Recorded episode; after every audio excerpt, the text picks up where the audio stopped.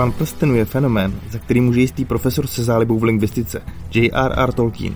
Mezi lety 1937 až 1949 napsal šest knih, které chtěl vydat jako jeden těžkotonážní svazek. Až jeho vydavatel rozhodl o tom, že dílo vyjde pod názvem Pán prstenů rozdělené do třech knih s podtituly Společenstvo prstenů, Dvě věže a Návrat krále. Psal se rok 1954. Se 150 miliony prodanými kusy jde o třetí nejprodávanější dílo vůbec. Jde o základní kámen žánru fantasy a jde o milovaný svět stovek milionů z nás. Vztah se světem, který Tolkien stvořil, ještě prohloubila filmová adaptace Petra Jacksona, která uspěla jak u diváků, tak u kritiků. S pokladem kin si odnesla miliardy dolarů a tvůrci mohli ceny přehrabovat vidlemi. Jsme Nerdopolis a tohle je 10 zajímavostí o trilogii Pán prstenů. Zajímavost číslo jedna. Herecký matador a mistr filmového umírání Sean Bean, představitel udatného Boromira, se bojí létání v helikoptérách. Během natáčení, kdy herci musí létat do vzdálených míst, jako byly zasněžené hory právě helikoptérou, herec nikdy do pekelného stroje nenastoupil a většinou cestoval pěšky. Na jedno natáčení prej využil na část cesty lyžařský vlek a zbytek, přibližně asi dvě hodiny, strávil chůzí. Celou tu dobu měl na sobě kompletní kostým Boromira, včetně štítu, zbroje a meče. Proč si aspoň kostým a tuto výbavu nenechal vzít od svých kolegů vrtulníkem, internet nikde neuvádí ale to zřejmě proto, aby se Sean mohl litvat při vzpomínkových rozhovorech na natáčení. Zajímavost číslo dvě. Viggo Mortensen je multilingvista a ovládá sedm jazyků. Mluví plně anglicky, francouzsky, španělsky dánsky a dorozumí se i v italštině, švédštině a norčině. Při natáčení Pána prstenů požádal režiséra Petera Jacksona, aby byl scénář pozměněn, aby jeho postava mohla mluvit více elfsky. Pédik Edelen, Vigo? Ano, mluvím.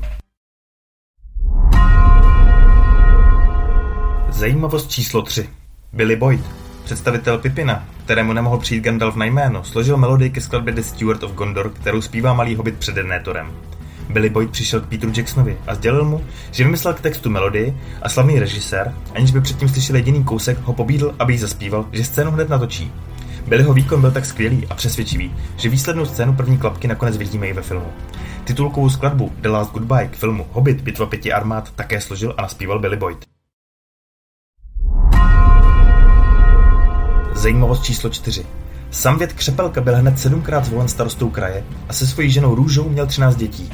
Jejich první dcera Eleanor, zvaná Sličná, byla pojmenována po zlaté květině, která rostla v lese Lorien. Jejich první syn byl pojmenován po Frodovi. Další děti se jmenovali Růžena, Smíšek, Pipin, Zlatovláska, Peckoslav, Sedmikrása, Pravosenka, Bilbo, Rubína, Robin a Tolman. Samovi Křepelkovi bylo 102 let, když po smrti své ženy opustil středozem a vyplul na lodi do země neumírajících. Proslýchá se, že sam údajně požádal Froda, aby mu jako svědek na jeho svatbě pohlídal novomanželské prsteny. Ten ho prý ale poslal do Mordoru, že žádný prsteny už nosit nebude. Zajímavost číslo 5. Royd Allen Ruel Tolkien je pravnuk spisovatele J.R.R. Tolkiena. Na žádost Petra Jacksona se objevil ve filmu Návrat krále, kde si zahrál jednoho z mužů bránícího z.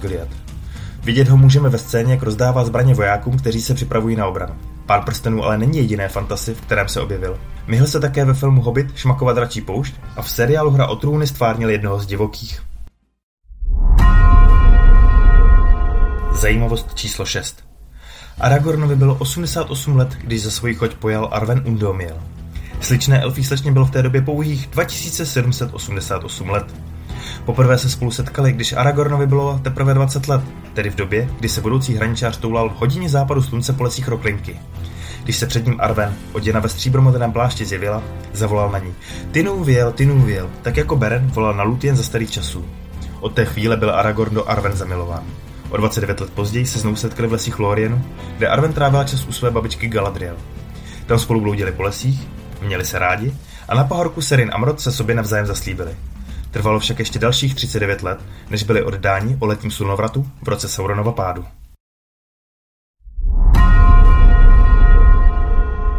Zajímavost číslo 7. Hon na skřety, kterého se zúčastnili Aragorn, Gimli a Legolas kvůli záchraně Pipina a Smíška pro rozporu společenstva, trval přesně tři dny. Běžci při něm naběhali 290 km, což dělá při non běhu průměrně 4 km za hodinu. Aragorn měl v té době 87 let, Gimli 140 let a Legolas 2931 let. Na konci běhu Aragorn dokonce oslavil 88 let. Vzpomeňte si na to, až se vám zase nikdy nebude chtít jít běhat. Zajímavost číslo 8. Olympijský šermíř Bob Anderson vytvořil pro trilogii Pán prstenů choreografii bojových scén. Anderson trénoval profesionální šermíře a také dělal choreografii pro Star Wars. V šermířských scénách dokonce i sám občas hrál Darta Vadera.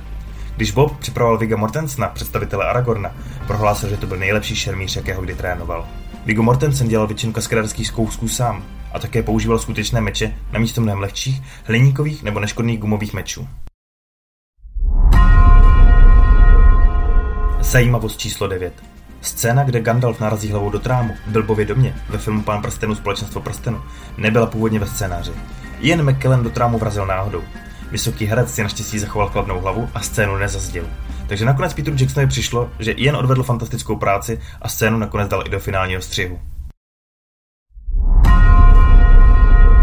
Zajímavost číslo 10. Rohanskou armádu ve filmu Pán prstenů návrat krále tvořili stovky komparzistů z celého Nového Zélandu.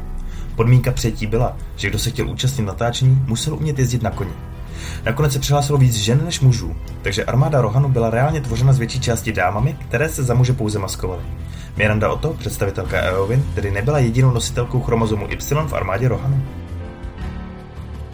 Vymezený čas a prostor pro všech 10 zajímavostí jsme vyčerpali. Pokud se vám náš video podcast líbil, můžete Nerdopolis odebírat na YouTube, Spotify nebo ve všech dobrých podcastových apkách. Více zajímavostí, ale hlavně i zábavy najdete na našem Facebooku nebo Instagramu. Napište nám klidně do komentářů, jaké další zajímavosti bychom mohli nachystat.